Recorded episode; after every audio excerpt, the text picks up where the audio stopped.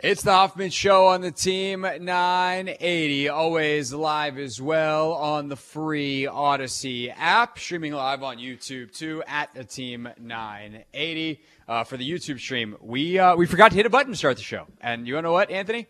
You can go get the fine board out of uh, my studio, and you can put a 15 point fine on me. That's 100% my fault. That is a significant fine. Uh, but if you missed uh, my opening thoughts on Eric Bieniemy and such, uh, and, and his comments today about the QB change, you can, of course, rewind on the free Audacy app. We were live on the radio. I just forgot to start the stream, and that's on me. Uh, however, now we bring in someone who doesn't make those kinds of mistakes, a real expert, subject matter expert uh, on, on the NFL, and, and frankly, so much more. Uh, it's our pal Mike Jones. Time for Not My Beat. Today's top story from the perspective of someone who's there. You are looking live. This just in. Not my beat. Mike, of course, is a senior reporter for The Athletic, and he joins us now. Mike, how are you, sir? I'm doing well. How are you doing, Craig? I'm doing well. Happy holidays to you. Happy holidays to the family. Um, hope that it's uh, it's been a relatively easy end of year for you, though there's there's lots happening uh, in the league that you cover, uh, including in here. And by the way, I do want to mention um, I, I was scrolling through my Twitter replies uh, on Sunday night, and I saw that Mike had replied to a tweet. Mike, I did I did a very smart thing uh, for for my general wellness, which is I took Twitter off of my phone. So hey, I did not I did not ignore smart. your very good response to one of the tweets that I actually did put out in the game. It's just that I then decided to get off of Twitter and didn't see it until I opened my iPad or whatever device I was on later. Hey, I have had many times that I have done that just for mental health, and so hey, I don't blame you one bit. Yeah, um, but you you did have some good, I think, perspective, um, and I'm glad that we can talk about it here on the radio instead of on that godforsaken website.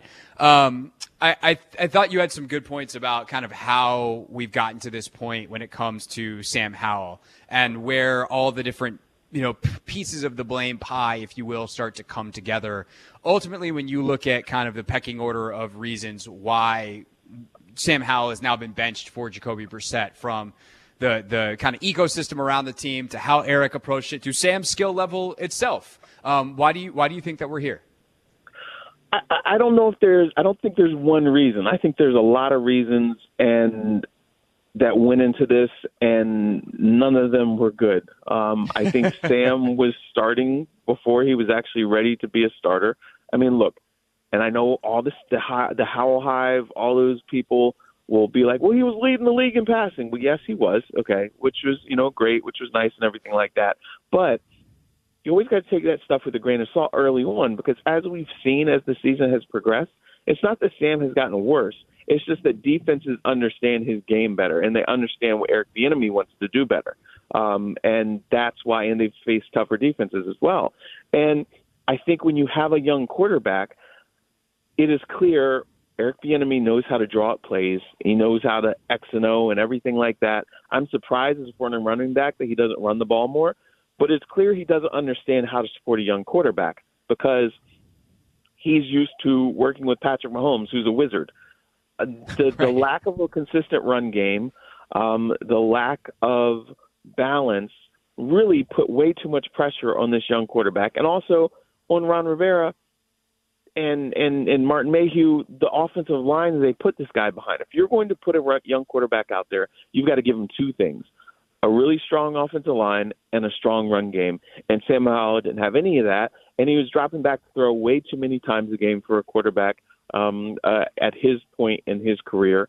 And so that's why this thing didn't work out. And just again, these defensive coordinators are really smart and once they figure out, oh, this is what he likes to do, they know how to take stuff away from uh, a quarterback, from a play caller, and they know how to put them in really bad positions. And that's what we've seen uh, throughout the second half of the season. I love the way you put all that because it, it shows how many different fail safes had to fail for it to go this badly. Like Sam probably could have used a little bit more time to marinate, but if you put him in the right ecosystem, maybe you can overcome that.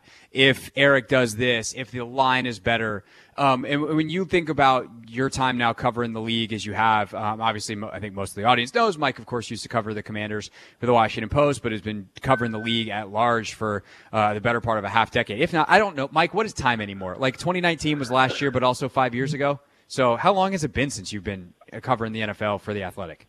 Uh, and USA Today and, and, the whole deal. Like a year USA Today is 2017. I've covered the NFL as a whole between Washington and this for shoot 12 years. So I've seen Yeah. a lot of football, talked to a lot of coaches, a lot of GMs, a lot of scouts. It's not that I'm an expert. I just talk to people who are experts. Right. Point being though, like you you've seen people you covered here span out throughout the league, obviously, and, and then you've been covering the league as a whole for a long time now. When you see young quarterbacks succeed and they're able to avoid some of these pitfalls that we just talked about, how how do the coaches, how do the quarterbacks adapt and adjust in a way that, you know, whether it's Sam and, and someone taking a shot on him again next year here, or probably more likely uh, a draft pick coming in, that you, you don't see these midseason dips and turns towards, uh, you know, hey, we can't operate anymore because the defense has figured us out. No, I mean you've got to set the table for them. You've got to okay, if the offensive line is not protecting them in all these drop back situations, you've got to go with more of a run game and you've got to go with more play action passing attack.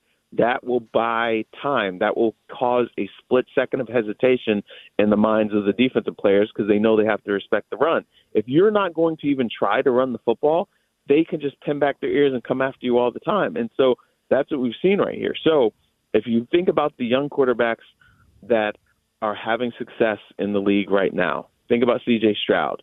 He's from that Shanahan school of offense that believes in building a strong run game and using the play action and using the bootlegs, not, you know, moving the quarterback out of the pocket, not just being a sitting duck back there. Because I mean, I think that's we see sometimes when there's a scramble drill, Sam can be really good. He can throw on the run and everything like that. But at the same time, he's presses at times and he makes some really bad interceptions on scramble drills as well.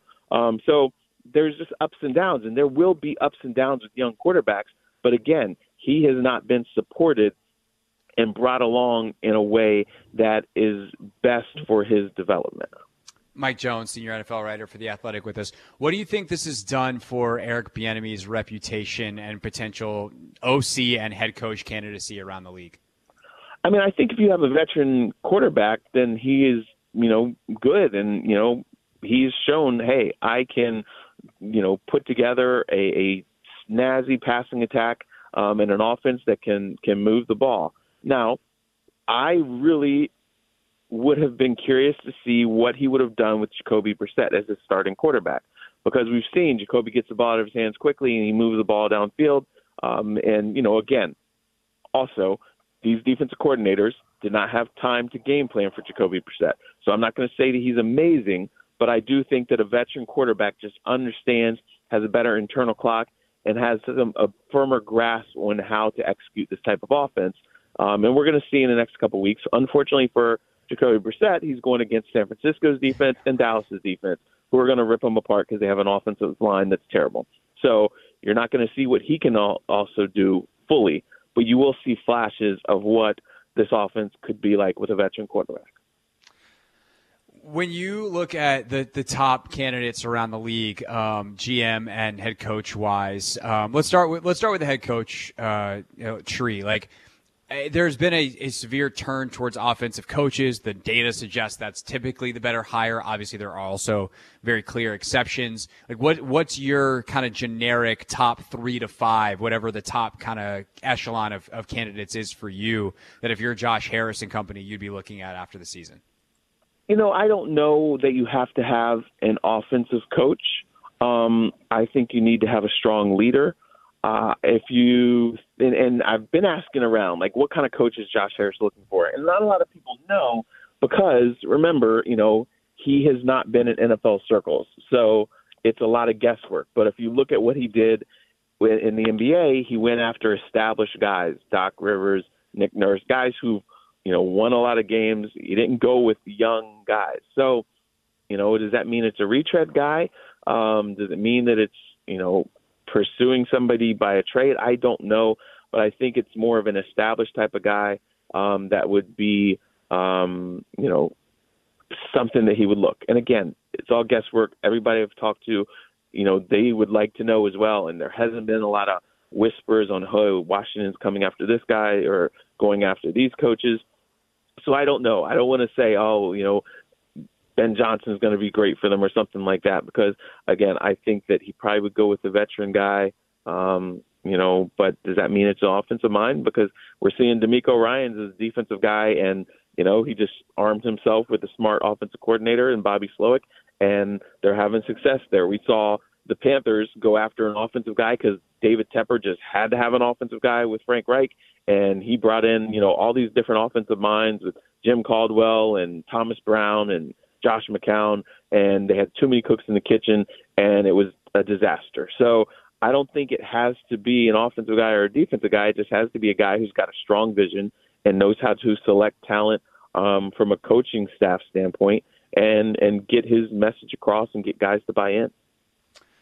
Yeah. Um, is there anybody on the, the executive side that you really particularly like? Um, and again, like I know you, there's only so much information available on who Harris wants, and he's keeping things pretty close to the vest. Um, you know, he's not he's not in these NFL circles where everyone's got their sources, et cetera. Um, but just you, you're around, you talk to people. Like, is, is, there anybody that you've talked to over the last couple of years um, where you're just like, man, that's a future GM. That guy's really sharp. Um, I know there's, uh, you know, so, some uh, there's a woman in the the Browns front office as well. So I don't want to say just guys, but like any, any, people around the league where you're like, yeah, future GM would be a great fit um, anywhere. Yeah, I mean, I think that you do have to look at okay, who are some of the smart teams, the smart GMs, and then okay, who are the people training under them? Whether it is um, in Philadelphia with Howie Roseman and his staff, and he's got guys like Brandon Hunt uh, who have been in Pittsburgh's organization for a long time and then came to Philly. Um, Jeff Scott, who is actually in Washington, who's yep. been working under him. Um, hear good things about him. Um, you know, look at Cleveland. That's a front office that has built a really strong team. They lost their starting quarterback, both right tackle, left tackle, starting running back, and they're going to the playoffs. Um, Glenn Cook um, is a guy that's in that front office that you know, and then San Francisco has got guys that have been being brought along under um, um, you know Kyle Shanahan and um, uh, shoot, why am I blanking on there? Uh, John Lynch. So, you know, I, I think that you've got to look at some of those organizations that have been a part of building something and a strong culture and then go from there. I don't like the head coaches, the coach and the GM uh, model. I think you need to have a team. Um, you know, and people have said, oh, you know, Bill Belichick. I don't think you know that that'd be a good idea because Bill Belichick has shown in the last several years he doesn't know how to evaluate talent anymore. Um, so I don't know which way they go, but I would definitely be looking at some young, talented guys that have come, or or you know women who have come from winning organizations um, that have a strong track record of um, success and people who have been around smart minds for a good while. I would say that also, by the way, fits the Josh Harris model, right? Like even think back to his first head coach for the Sixers was Brett Brown, um, who right. is not the veteran established guy, but did come from the San Antonio culture. So, you know, the uh, let's get someone from a winning program approach certainly seems to be the way that, that Harris likes to do things. Um, wrap it up here with Mike Jones of the Athletic. Um, totally switching gears, Mike. This Russell Wilson situation is bonkers.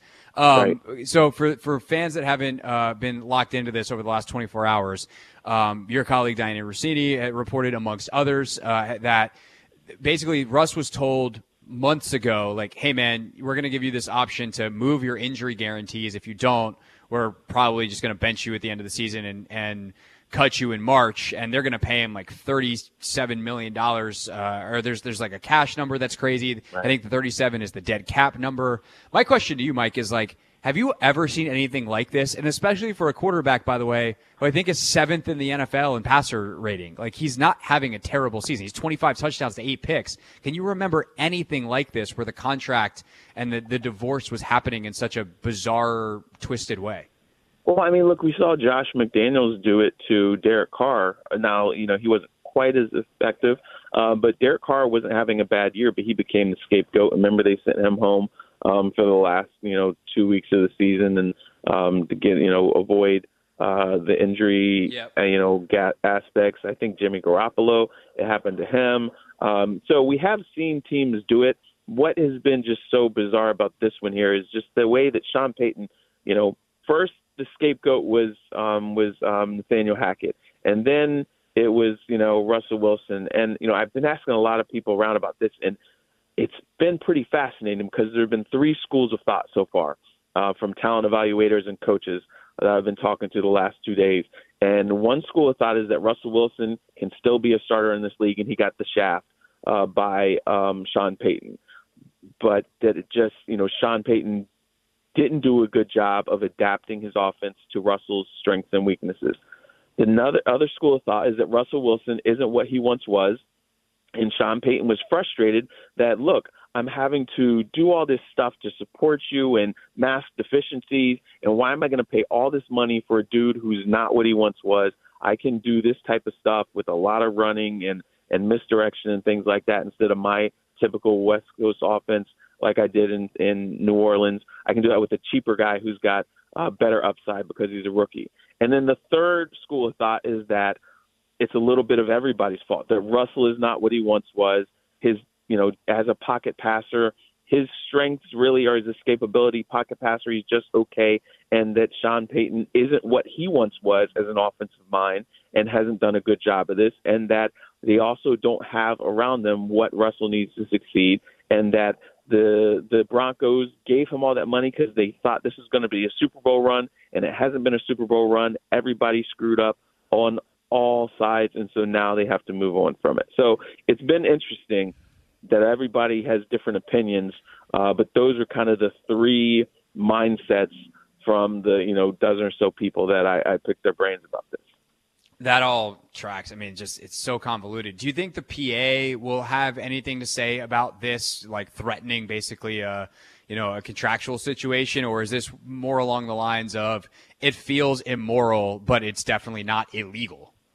No, I mean we see guys be threatened. Hey, look, if you don't restructure your contract, we're going to have to cut you. We see that happen all the time. That's the thing that why players are always, as you know, trying to get the guaranteed deals because teams don't value contracts. They don't respect contracts. They'll rip up a player's contract in a heartbeat. But if a player wants to hold out or try to get his contract re-upped, you know, a team then makes them the bad guy. So, you know, unfortunately, this is not um, something that is, you know, foreign or it, it just it's dirty feeling, but it's not really something new.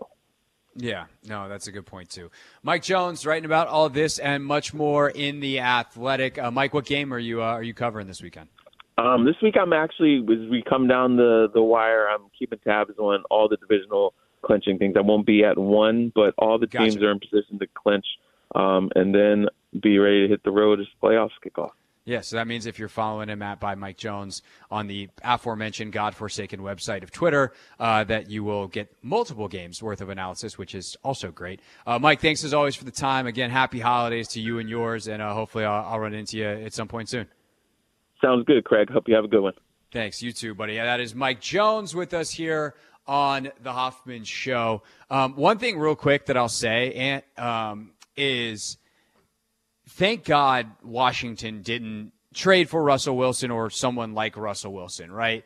Because you think of the like what happened with the Russell Wilson trade is right before they sold the team, the old ownership group, the estate of um, Pat Bowlen, they greenlit the Russ trade. So that was the old ownership who burdened the new ownership with the contract, the quarterback, and giving up all of those assets. At least Dan Snyder, on his way out, hamstrung this team in a way that there is a blank slate moving forward.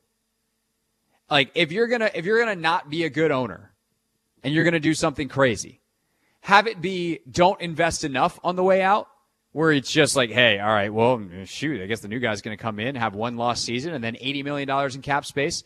And uh, by the way, he he got some extra draft picks in the middle of the, his first season versus what the Bowlen estate did to the Walton family and the Denver Broncos. That's brutal. yeah. Good gracious. Now, because now, like, or say, go ahead. What, what do they go from here now? Like, are, are, are they in a total necessarily rebuild? That's a lot. I think you just invest in whatever Sean Payton wants to do. You're just like, all right, man, you think you can do this with a younger quarterback? Like, we're paying you a bunch of money. We gave up draft picks for you. We're following your plan. And like, he did turn them around this year from the brutal start, and maybe it, it you know, another year of bringing in their guys. And, you know, if I'm Payton, I'm like, hey, this is going to be a slower rebuild because we don't have any of our freaking draft picks. No draft picks. Probably not a lot of money because you got to eat a lot of this uh, Russell Wilson contract. Yeah, next year it could be terrible for them. Yeah. But what you do, I think, is you take the gigantic because there's a thought you could split the, you do it post June first. Yeah. Um, and you split the split it over two years. I might just take the whole thing this year. Might you be like, we are going to eat poopsie for a year Oof. to be ready to go in two. But we'll see. Um, now, Dan Snyder certainly did not leave without leaving a whole mess of issues.